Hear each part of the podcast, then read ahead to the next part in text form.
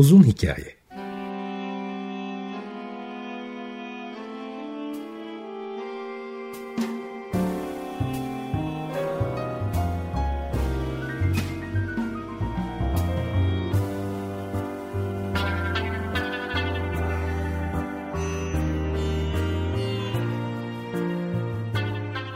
Hazırlayan ve sunan Muzaffer Çorlu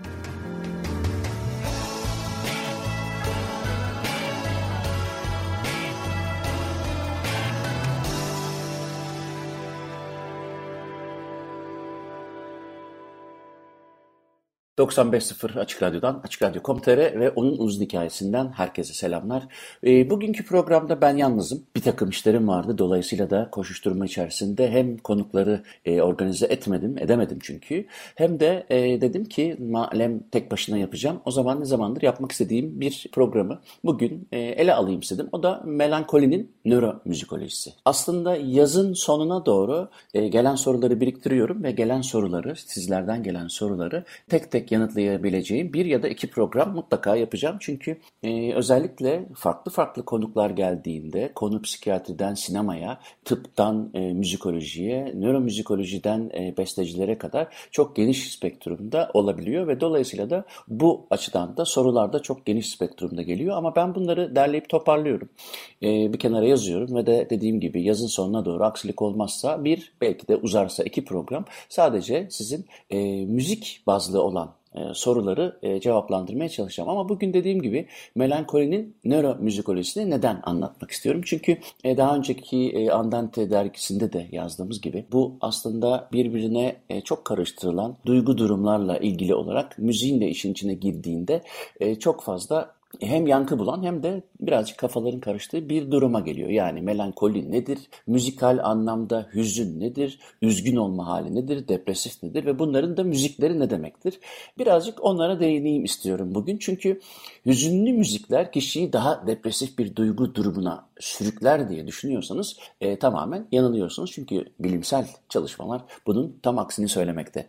Yani insanların daha çok hani hep duymuşsunuzdur, siz de biliyorsunuzdur ki e, üzgün olduğunda ya da hüzünlü, e, hafif melankolik çünkü son programlardan bir tanesinde psikiyatri uzmanı Profesör Timuçin Oral'la konuştuğumuzda aslında melankolinin de tanımının çok ağır ve hiç kimsenin yakalanmamasını önerdiği bir şekilde tanımlamıştı. Dolayısıyla melankoliden kastı da e, aslında hem psikiyatrik açıdan ele alabiliriz. Ama ben burada hemen kavramlar birbirine girmesin diye şunu anlatmaya çalışayım. Melankolik müzikten kasıt insanların hemen hemen e, uluslararası yani bu hani kültürler arasında çok fazla değişmeksizin dinlediği müziği hüzünlü, üzgün, melankolik ya da depresif bulma durumunu kastediyoruz ki bu da aslında daha çok müziğin hem tonalitesiyle hem de hızıyla ilgili parametrelerinde çok ortaya çıkan bir durum. Bunları bugün biraz açarız ama dünyanın önde gelen kognitif sinir bilimcilerinden, bilişsel sinir bilimcilerinden biri olan ve sıklıkla referans verdiğim ve bazı fikirlerine de neden katılmadığımı da anlattığım Steven Pinker aslında Harvard Üniversitesi'nde deneysel psikolog ve onun 1997'de yayınlanan Zihin Nasıl Çalışır? How the Mind Works adlı kitabında müzik için auditory cheesecake demişti. Ben de bunu hep işlerim. Çünkü e, işitsel cheesecake metaforunu kullandığı zaman e, müziğin evrimsel süreçte dilin keşfinden önce geliştirdiğimiz hayatta kalma yöntemlerinin bir yan ürünü olarak ortaya çıktığını, yaşamsal bir ihtiyaç olmadığını, dolayısıyla da ödül merkezimizi uyardığı için yani zevk aldığımız için de biz müzik yapmaya devam ettiğimizi söyleyen e, bir paragrafı vardır o kitapta ve dolayısıyla da herhangi bir e, besleyici özelliği bulunmayan insanların lezzet düşkünlüğünü, karbonhidrat ve yağ bağımlılığını tatmin etmeye yarayan cheesecake ile değersizleştirilmesi gibi ben bunu eleştirilmiştim. Ancak bu iddia yapılan tabii birçok bilimsel araştırmayla beraber e, görüldü ki aslında o kadar doğru değil. Yani müzik bizim evrimsel süreçte aa ne güzel bir şey keşfettik, bu sesler bize zevk verdi, hadi bunu yapmaya devam edelim gibi tat ve lezzet, zevk alma e, durumuna indirgenebilecek bir şey olmadığını gösterdi. Hatta bu e, bilimsel çalışmalar sadece bu son zamanlardaki e, teknolojinin yardımıyla yapılan fonksiyonel MR çalışmalarından ziyade ki onlar da bunu doğruluyor. Aynı zamanda arkeolojik kazı buluntuları da Örneğin vurmalı sazlar tarihinin e, ninni geleneğine kadar uzanan kültürel arası çalışmalar özellikle de son dönemlerde dediğim gibi yapılan nörolojik ve fizyolojik testler insanın müzikle kurduğu ilişkisinin derinliğine işaret ediyor. Dolayısıyla hayatta kalmanın ötesinde bir ihtiyacı karşıladığı ve ödül merkezini gıdıklayan bir yiyecekten fazlası olduğu da dolayısıyla ispatlanmış oluyor. Bu nedenle ben hemen ilk başta e, auditory cheesecake ifadesine, o metafora karşı çıkmıştım ama bununla birlikte tabii e, Daniel Levitt'in de This is Your Brain on Music kitabında bunu ele almıştı. E, yaklaşık o kitabın, Steven Pinker kitabının e, yazılmasından e, yanılmıyorsam 10 sene sonra falan. Ama bütün bunlar bize şunu göstermiş oldu. Evet, müzik bize zevk veren bir yani ödül merkezine harekete geçiren bir sesler organizasyonu okey. Fakat bu bununla kalmıyor. Yani aynı zamanda biz bunu farklı farklı fonksiyonlarda kullandığımız için ki bunların başında iletişim, duygusal, empati kurma hali yani etkileşim için kullandığımız ortaya çıktığından beri ya da bu iddianın henüz yanlışlanabilecek hiçbir şeyi e, çıkmadığından beri bunu tartışa gelmekteyiz. O yüzden de öncelikle bunu söylemek istedim. Yani müziğin tanımı da e, bizim sesleri organize ederek ondan zevk almak gibi e, bir e, hedefimiz yok sadece. Şimdi e, bir başka deyişle şu, tabii ki e, madem ki biz e, hüzünleniyoruz, üzgün olabiliyoruz ve de zaten büyük ihtimalle de bu bizim gündelik hayatımızın önemli bir parçası. Her ne kadar günümüz özellikle yaşam koçları gibi daha çok hurafe bazlı psikologların, psikolog demeyelim de e, psikolojiyi bu şekilde kullanan insanların e, bize mutlulukla başarı arasında bir paralellik kurarak mutlu olduğumuz zaman başarılı olduğumuz ya da başarılı insanların mutlu olduğuna dair asosyasyonlar çizmesinden dolayı aslında insanlar her nedense daha çok üzgün ya da daha çok en azından nötr olma durumunu ötelere oldu ve de mutluluğu hedefler oldu. Birçok konukla da özellikle psikiyatrist konukla da konuştuğum gibi bu kapitalizmin e, bize dayattığı maalesef e, özelliklerden bir tanesi. Halbuki hiç de insan evladı o kadar mutluluğa endeksli ve mutlulukla yaşayan, e, mutlu olmadığı zaman da durumun kötüye gittiğini düşünen bir varlık değil. Dolayısıyla müziğin aslında gene kültürler arasında ele aldığımız zaman evet bu canlı yaşam yaşasın bu güzel bize motivasyon veren mutluluk veren bir müziktir demek her ne kadar kıtalar arasında aşağı yukarı bir ortaklık gösterse de e, aynı şekilde hüzünlü müziklerde böyle gösterse de aslında biz neşelenmek için müziği dinleme eğiliminde değiliz. Yapılan çalışmalardan bunu biliyoruz. Aslında biz yalnız kaldığımızda ya da hani o standby modu dediğim ne mutlu ne mutsuzluk sakin kendi kendine olabilen bir durumdaki insan eğer herhangi bir biçimde üzüntü spektrumuna doğru kayarsa yani hüzünlü olduğunda gene kendisi gibi kendi modunu yansıtan, kendi duygu durumunu biraz daha paralellik gösteren bir müzik dinlediğinde kendisini daha iyi hissediyor. Ki bir çalışma vardı yanılmıyorsam e, yapılan müziklerin ne kadarı aslında insanların hüzünlü ne kadarı neşeli diye bir sınıflamada uzak ara üzgün bulunan müziklerin sayısı daha fazla. Bu işin tabii ki e, ticari tarafı var ama bu insanların daha çok o tarafta o duygu durumda olduklarını da gösterebilir. Çünkü tercih odur. E, dikkat ederseniz e, çok ender rastlanan bir şey vardır. O da diyelim ki kendinizi sakin, hüzünlü ya da işte üzgün, yalnız hissediyorsunuz diyelim. Ama büyük laflar etmiyorum. Ağır, melankolik, depresif gibi laflar etmiyorum ama orada da olabilir. O zaman dinlemek isteyeceğiniz müziklerin de o kalibre bir e, müzikal tandansta olmasını tercih edersiniz ki bu da anlaşılabilir bir şey. Dolayısıyla ben bugün melankolinin nöromüzikolojisini e, anlatırken özellikle bu tanımları vermek istedim. Mesela melankolik müzik dendiğinde aklımıza ne gelir? Benim aklıma ne gelir diyelim. Bu program boyunca birkaç tane melankolik olduğunu düşündüğüm müzik dinleyelim. Birincisi Freddie Mercury'nin e, We Are The Champions olsun. Biliyorum bu hep işte bir takım spor olaylarında şampiyon olunduktan sonra çalınır ve dolayısıyla da artık dünyanın her yerinde her organizasyonda bir birincilik söz konusu da bu parça çalınır. E ben de bunu hiç anlamam. Evet We Are The Champions der ama müzik öyle demez. Sözleri de benim çok fazla umurumda olmadığı için aslında ben bunu çok çok hüzünlü bir müzik olarak bulurum. E, bir de benim hani bu şekilde bulduğumu düşünerek dinleyin bakalım. Sizde de aslında hüzünlü gelecek mi parça? Evet We Are The Champions'la başladık Freddie Mercury. İle birlikte hüzünlü bulduğum müzikleri melankolik müzikler bağlamında dinlemiş olalım. Şimdi tabii ki zaman içerisinde sesleri organize ediş şeklimiz, bunun tekniği ve estetiği çok değişti. Gerçekten de ben 14. 15. yüzyıl müziklerinde e, hüzünlü bulduğum, mesela Gesualdo'nun bazı e, müziklerinde hüzünlü bulduklarımla 18. 19. yüzyılda hüzünlü bulduklarım arasında çok ciddi teknik farklar görüyorum. Hem tempo açısından hem enstrümanların kullanılışı açısından hem de tonalite açısından büyük tercih farklılıkları görüyorum. Bu aslında insanın e, zihinsel süreçleriyle beraber değişmesiyle, toplumun değişmesiyle birlikte ufak tefek değişiklikler gösteriyor. Fakat bir enstrümana çevirdiğiniz zaman bir e, müziği, örneğin diyelim ki işte bir e, soprano aryası olsun, onu diyelim ki bir piyanoya ya da bir klasik gitara e, düzenlediniz. Aynı şekilde bir başka mesela bakın bir aslında org için yazdığı bir tokatoyu tekrar aynı enstrümanı düzenlediniz ya da işte bir popüler e, rock parçasını klasik gitara düzenlediğiniz zaman aslında parametreleri eşitliyorsunuz. Hani böyle paydaları eşitlemek gibi oluyor ve böylece sadece bir enstrümandan ve o enstrümanın teknik kapasitelerinden bahsettiğiniz anda e, elinize kalan şeyler aslında timbre de bir tarafa gidiyor. Yani renkler de gidiyor. Çünkü soprano dinlemiyorsunuz. Klise orgu da dinlemiyorsunuz.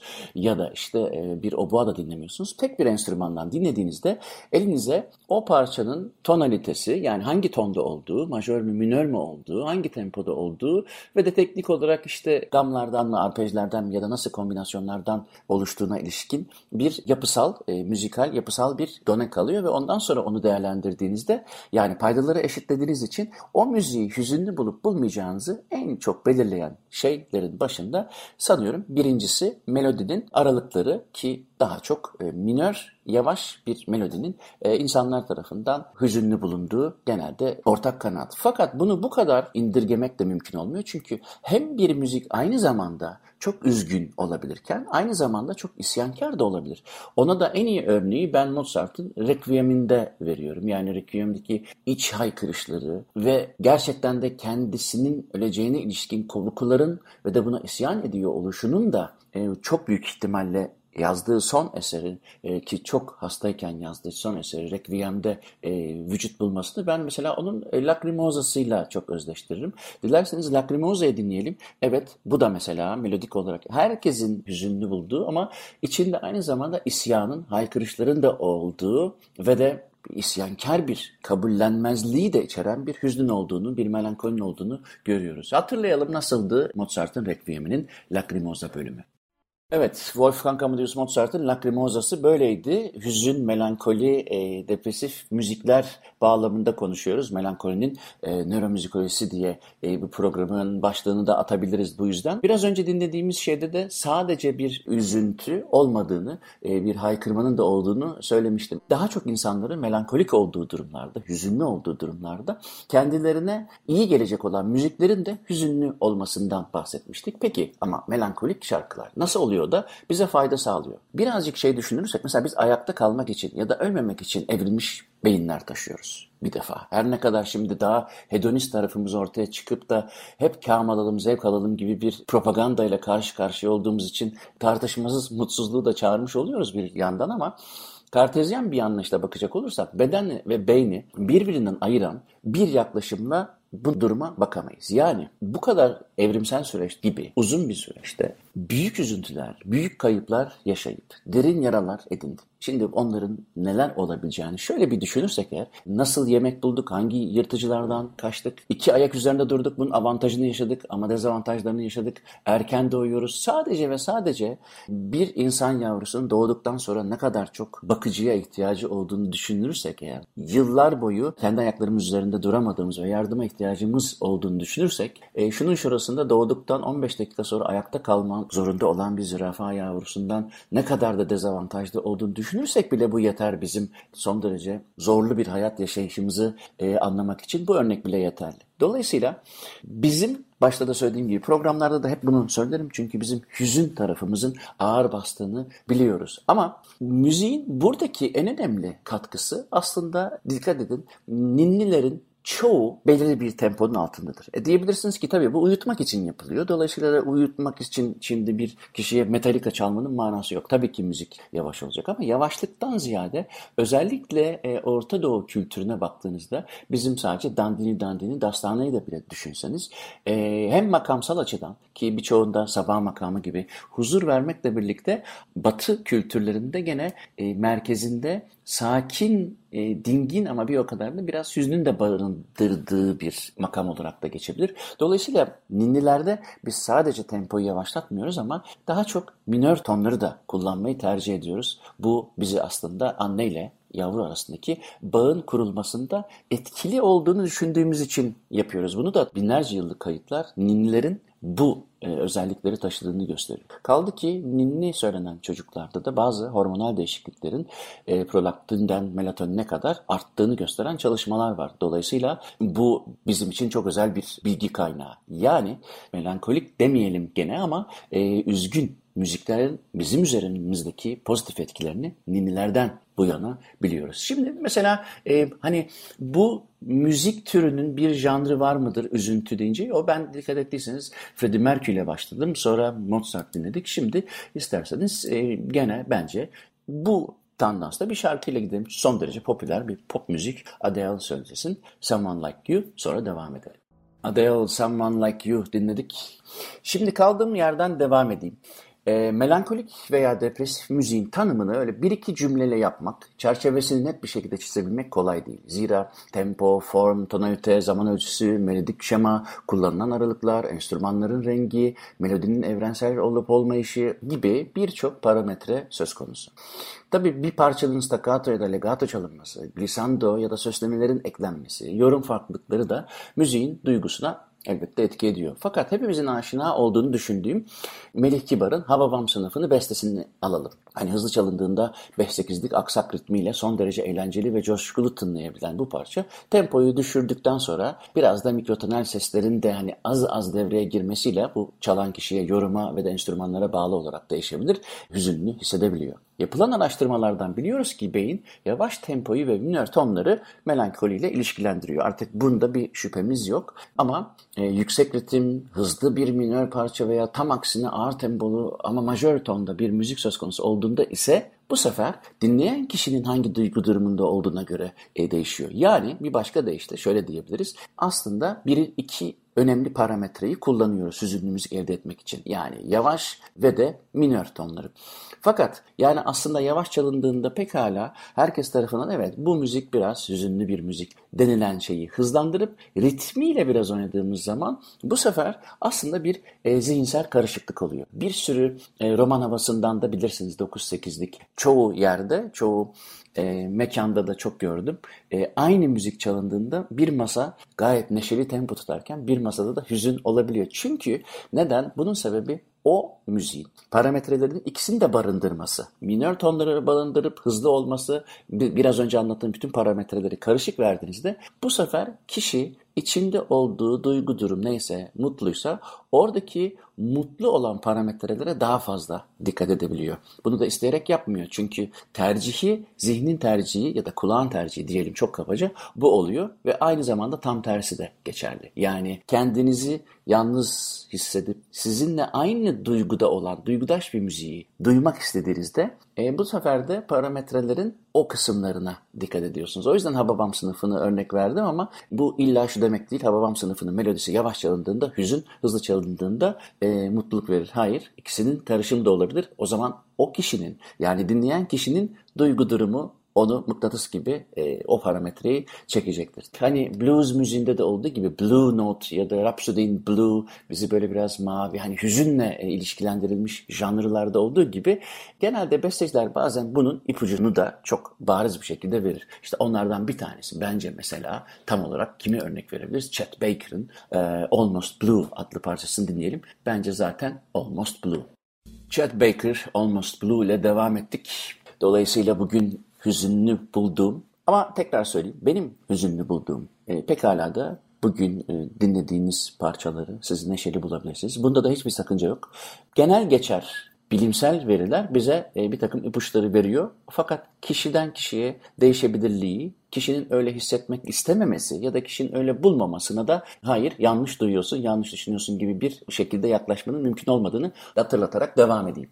Şimdi bütün bu e, müzik ve duygu durum ilişkisi içerisinde müziğin vesile olduğu fizyolojik etkileri daha iyi anlamak için ağlama örneğinden yola çıkalım. Çünkü ağlamak da bir nevi sözün bittiği yer. Aktarmakta güçlük çektiğimiz duyguları, acıları, istekleri ortaya koymanın bir çeşit yoludur. Fakat ağlandığında ortaya çıkan hormonal değişiklikler bizi aslında rahatlatır. E, dolayısıyla da ağlamak aslında hem bir yandan derdimizi anlatamamanın verdiği iç sıkıntısını dışarıya çeşitli sesler ve kasılmalarla verdiğimiz e, yan etkisi olarak da gözlerimizin yaşının döküldüğü genelde bir faaliyet gibi gözükse de aynı zamanda akabinden değişen bir hormonal durum söz konusudur. Zihin işte bu noktada sözle ifade edemediklerini bedenine aktarır. Yani ağlamanın peşi sıra gelen rahatlama hissi biyokimyasal mekanizmaların devreye girmesiyle gerçekleşir. Ve çok büyük ihtimalle evrimsel süreçte gelişen bizi bu büyük üzüntülere ve buhranlara karşı korumayı amaçlayan bir çeşit biyokimyasal kokteyldir aslında bu endokrin tepkisi. Yani hem oksitosin gibi, prolaktin gibi bizi sakinleştiren, rahatlatan hatta zevk veren hormonların yönlendirilmesiyle de oluştuğu için aslında çok iyi bir savunma mekanizmasıdır. O yüzden böyle saçma sapan hani erkekler ağlamaz falan e, şeylerine hiç girmemek lazım. Hani bu şansı atlamamak lazım. Fakat e, burada önemli olan bir şey var. O da şu. Ağlama sırasında oluşan yani biraz önce hani bir kimyasal kokteyl dediğim e, endokrin etkisi kişinin kendisini iyi hissettiği müziklerde de aşağı yukarı salgılanıyor. Ve bu en çok kişinin üzgün bulduğu, bakın burası çok önemli çünkü insanın kişiye özel üzgün bulduğu kendisinin üzgün bulduğu müziği dinlemesinde oluyor.